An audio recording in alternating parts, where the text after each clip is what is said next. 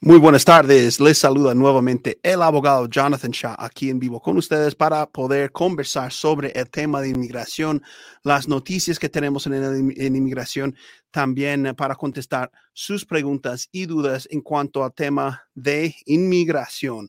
Como siempre, eh, bueno, me presento aquí, soy el abogado Jonathan Shaw. Para los que no me conocen, llevo muchos años ejerciendo en el área de inmigración como abogado, tengo muchos años practicando delante de las cortes de inmigración en diferentes estados por todo el país.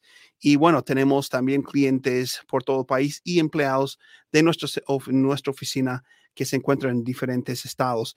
Ah, y bueno, el día de hoy quiero conversar un poco en cuanto a las noticias de inmigración justo antes de iniciar el programa. Yo este, me di cuenta de esta noticia nueva de la Corte Suprema de los Estados Unidos. Entonces vamos a tocar este tema, hablaremos un poco sobre lo que está pasando en la frontera y después quiero contestar algunas de sus preguntas. Entonces lo que pueden hacer es colocar sus preguntas en la sección abajo de los comentarios y yo puedo poner su pregunta aquí sobre la pantalla y podemos conversar sobre su pregunta. Entonces este, les invito a que puedan ir escribiendo en la sección de los comentarios para poder contestar sus preguntas y dudas en cuanto al tema de inmigración. Iniciando con esto, lo que les estoy diciendo ah, de la Corte Suprema de los Estados Unidos, aquí lo pueden ver en la pantalla. Y este es una noticia que salió hoy, justo, ¿verdad? Este, antes de iniciar, si pudiesen ayudarme un poquito, estoy usando un nuevo micrófono y sería bueno eh, ver de ustedes en los comentarios si pueden escuchar todo bien. Ah, ahí me pueden indicar, por favor. Bueno, esta noticia de la Corte Suprema de los Estados Unidos se trata de una ley interesante. Esta ley prohíbe a las personas a que influyen en los inmigrantes fuera del país a que entren en Estados Unidos de manera ilegal para venir a vivir y trabajar este, aquí en los Estados Unidos. Entonces, una ley en contra de esa actividad, ese, ese proceso, ¿verdad? Entonces, supuestamente lo que dice es que las personas, las organizaciones no pueden darles incentivos o ánimo o cualquier cosa a que los inmigrantes vengan a los Estados Unidos para vivir aquí sin documentos, este, trabajando en este país. Y entonces la Corte Suprema hoy escuchó los argumentos legales sobre ese proceso, sobre esa ley.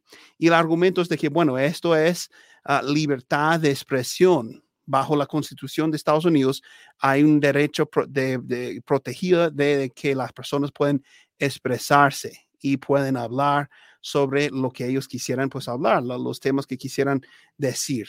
Por ejemplo, en este país podemos nosotros criticar al gobierno federal y podemos decir que no estamos de acuerdo con lo que el gobierno federal está haciendo en ciertos aspectos. Podemos criticar Donald Trump y muchos aquí sabemos que lo hemos hecho. También podemos criticar este, a Joe Biden. También este, muchos sabemos que se ha hecho, ¿no? Y es porque en este país está protegido el derecho de poder uh, expresarse. Y entonces el argumento es que el invitar a los inmigrantes al país es la libertad de expresarse. Y realmente no lo es porque entrar a Estados Unidos de manera ilegal literalmente es ilegal. Entonces, con esa forma de expresarse, el, otro argumento y lo que parece ser que los jueces de ah, la Corte Suprema van a aceptar es de que este, uh, eso es incentivar o expresar una opinión queriendo que otras personas cometen un delito. Y eso es lo que podría ser algo en contra de la Constitución de Estados Unidos. Entonces, bueno, tenemos que esperar hasta el mes de junio para escuchar la decisión de la Corte Suprema en cuanto a este tema. Bien, ah, pero parece ser que los jueces de la Corte Suprema van a apoyar esa ley y van a mantener esa ley en su lugar y decir que no podemos invitar a los inmigrantes a que vengan a vivir de manera ilegal. Ahora, yo me dedico a esto, yo trabajo en el área de inmigración y todos los días estoy aquí trabajando, eh, compartiendo videos, hablando sobre el tema de inmigración. Entonces, ¿cuál es la diferencia? Aquí nosotros lo que estamos haciendo es ayudar a los inmigrantes a que vengan y puedan vivir en Estados Unidos de manera legal. ¿sí? Yo no estoy tratando de eh, promover algún coyote, algún grupo criminalista que está tratando eh, de, trabajar en tráfico humano o algo así. Lo que estamos haciendo es tratar de ayudar a que las personas sepan cómo llegar a este país de manera legal. Y este, entonces esa es la diferencia. Eh, y bueno, entonces esa es la noticia de hoy de la Corte Suprema. Cambiemos un poco de tema.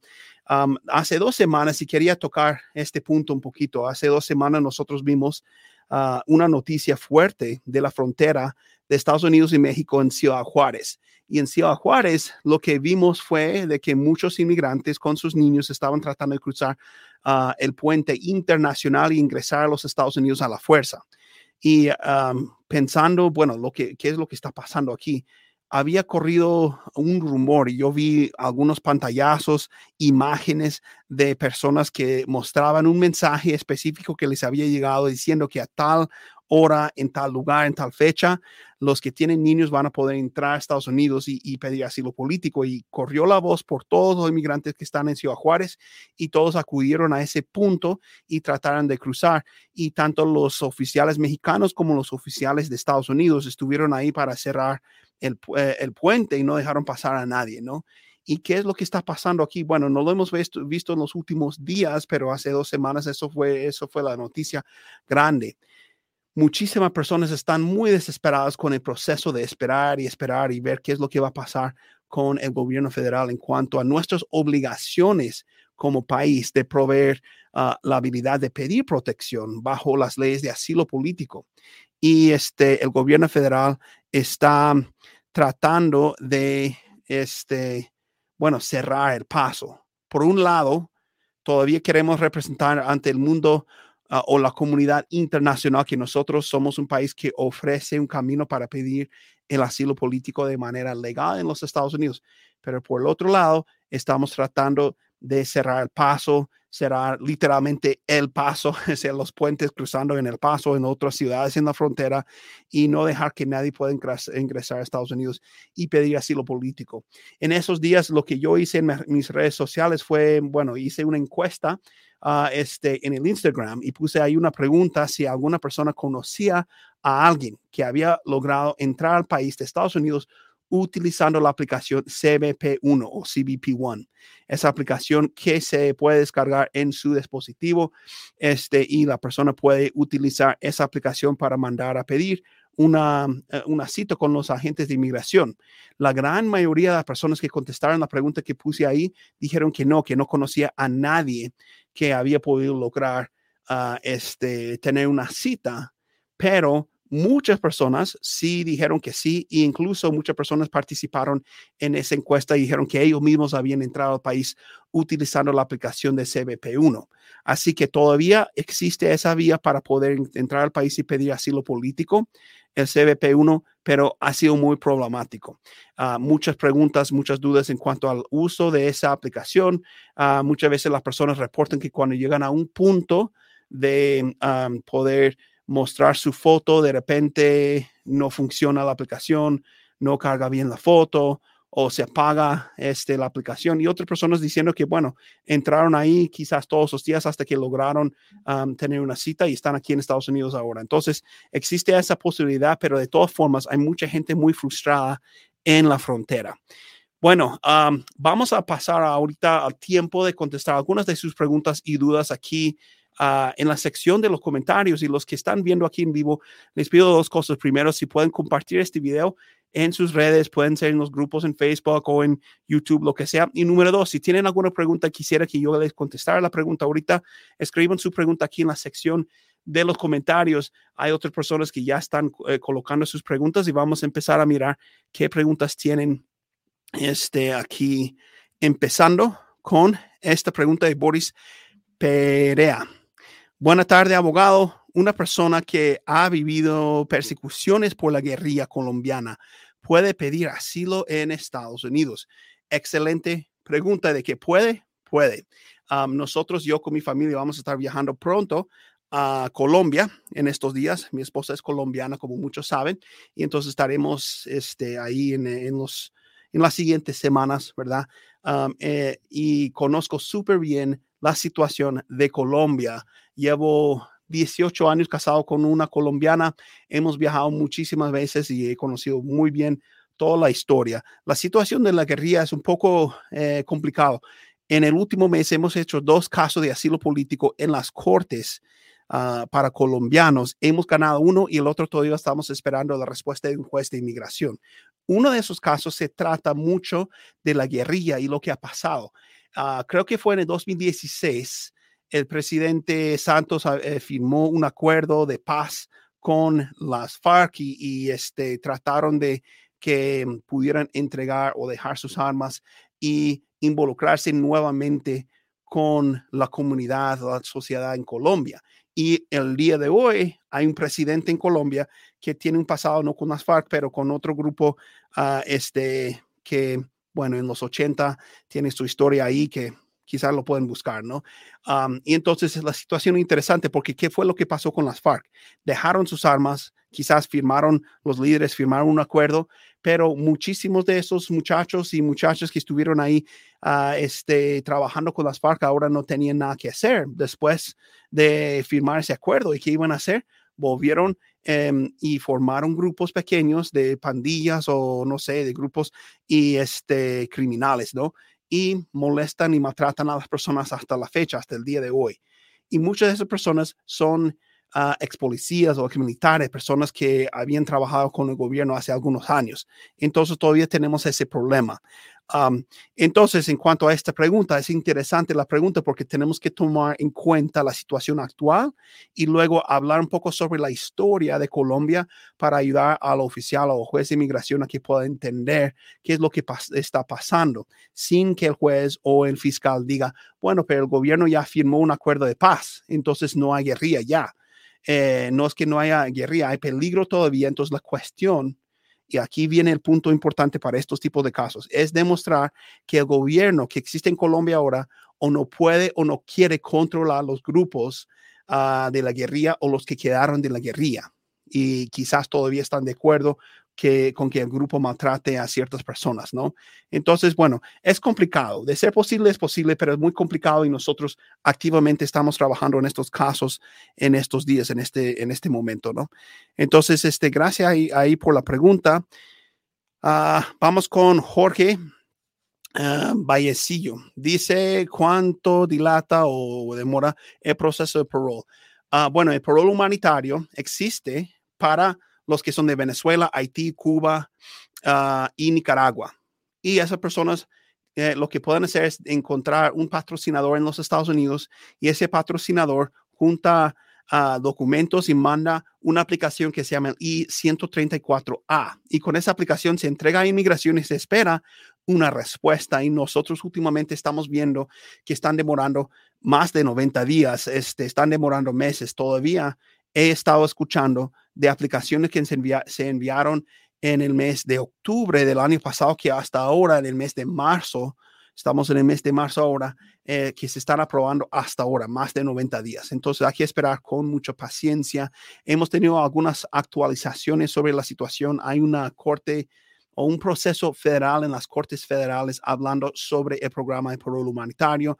Hace como un mes hubo un susto, pensamos que un juez federal en Texas iba a parar el programa, pero no pararon el programa. Lo que están haciendo es dejar que corre el programa, las personas pueden seguir aplicando por ahora hasta que en el futuro, pues, este, las Cortes Federales van a decidir sobre uh, este, el programa y van a decidir si es constitucional o en otras palabras, si presidente Biden tuvo suficiente poder como presidente del país como para abrir el programa de parole humanitario para muchas más personas.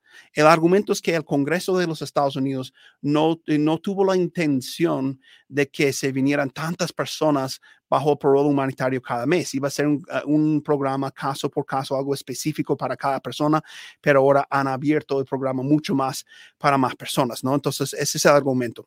Bueno, entonces la respuesta a la pregunta que está, ah, está aquí en la pantalla podría ser uh, cuestión de más de tres meses. Ahorita eso es lo que estoy viendo yo. Bien, este, gracias por uh, la pregunta ahí. Vamos a seguir con otras preguntas aquí. Um, este, que puedo encontrar. Es un poco difícil leer todas las preguntas, las letras chiquitas. Buenas tardes, abogado. ¿Puedo aplicar a una cita por la aplicación CBP1? Soy venezolana de nacimiento, pero tengo nacionalidad colombiana por mis papás. O sea, la pregunta es si puede pedir una cita por el CBP1 y la respuesta es sí, debería de estar en el país de México y puede pedir su cita bajo esa aplicación, seguir intentando porque muchas veces este, eh, ha sido difícil para algunas personas lograr una cita, pero si han sido un poco constantes intentando, ah, entonces eventualmente han podido sacar una cita. Otra pregunta sería en el futuro si puedes ganar el asilo político con doble nacionalidad.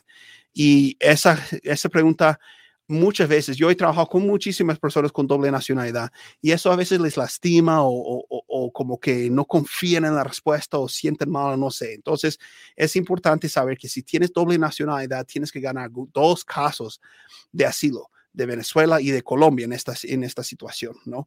Y tienes que tener comprobantes de que en ambos países se te va a maltratar por alguna razón y tiene que ser por tu raza, tu nacionalidad, tu punto de vista político, la religión o porque formas parte de un grupo particular que se distingue en tu país. Hemos ganado casos de doble nacionalidad, pero es muy, muy, muy difícil. La gran mayoría de esos casos quizás este, no ganan, pero entonces tienes que estar preparada.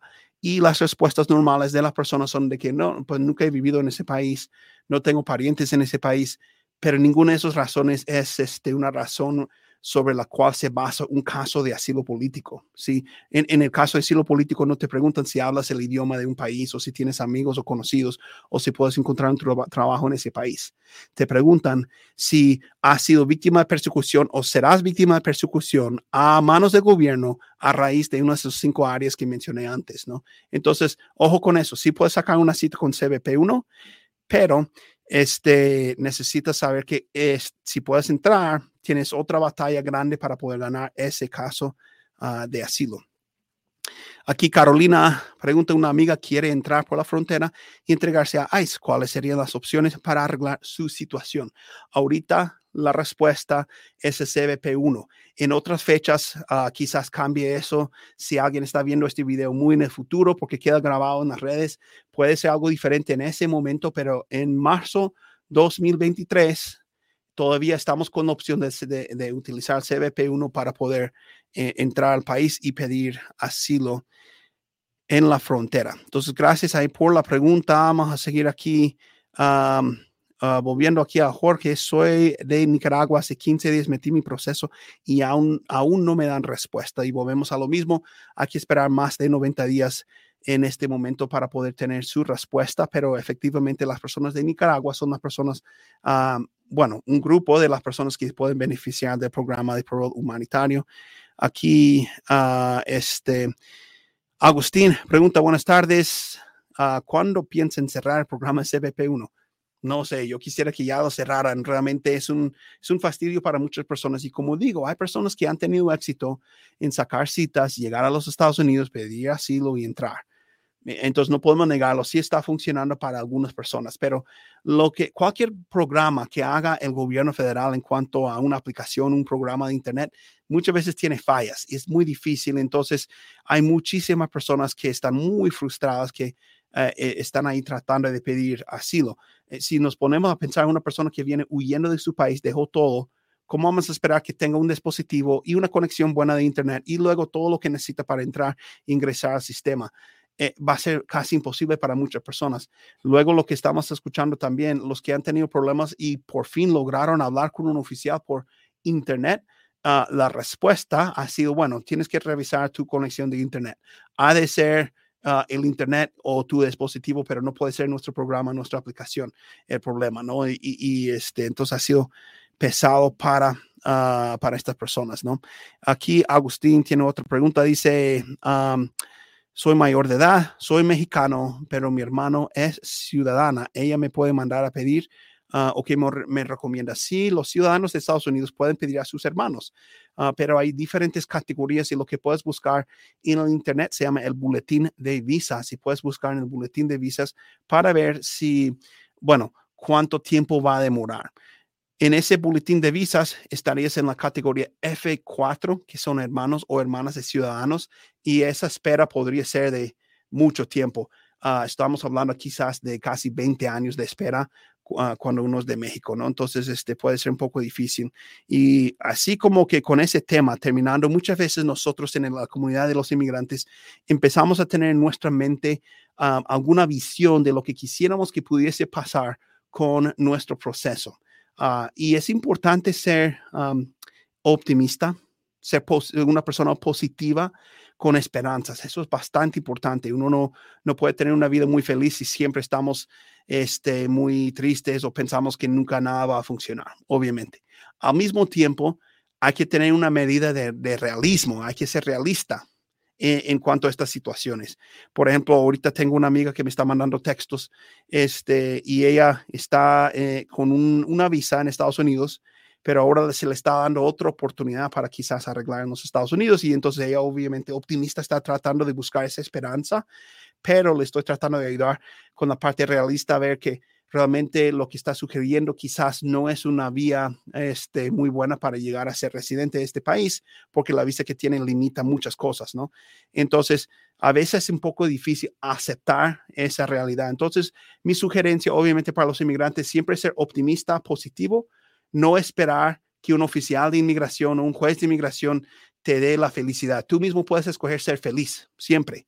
Tú controlas eso, ¿no? Pero al mismo tiempo, en cuanto a, las, a los procesos migratorios, hay que ser realistas. Y en, cuanto a la pregunta que acabamos de leer de nuestro amigo, este, eh, la realidad es de que puede demorar muchísimo tiempo para que un hermano le pida a uno. ¿sí? Entonces hay que ser realista con esa situación también.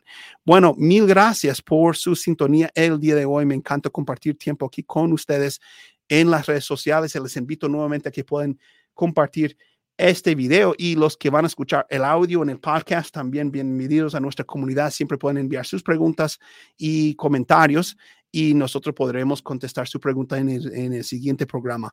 Gracias nuevamente por su sintonía y me despido por ahora y nos veremos muy pronto en otro video similar.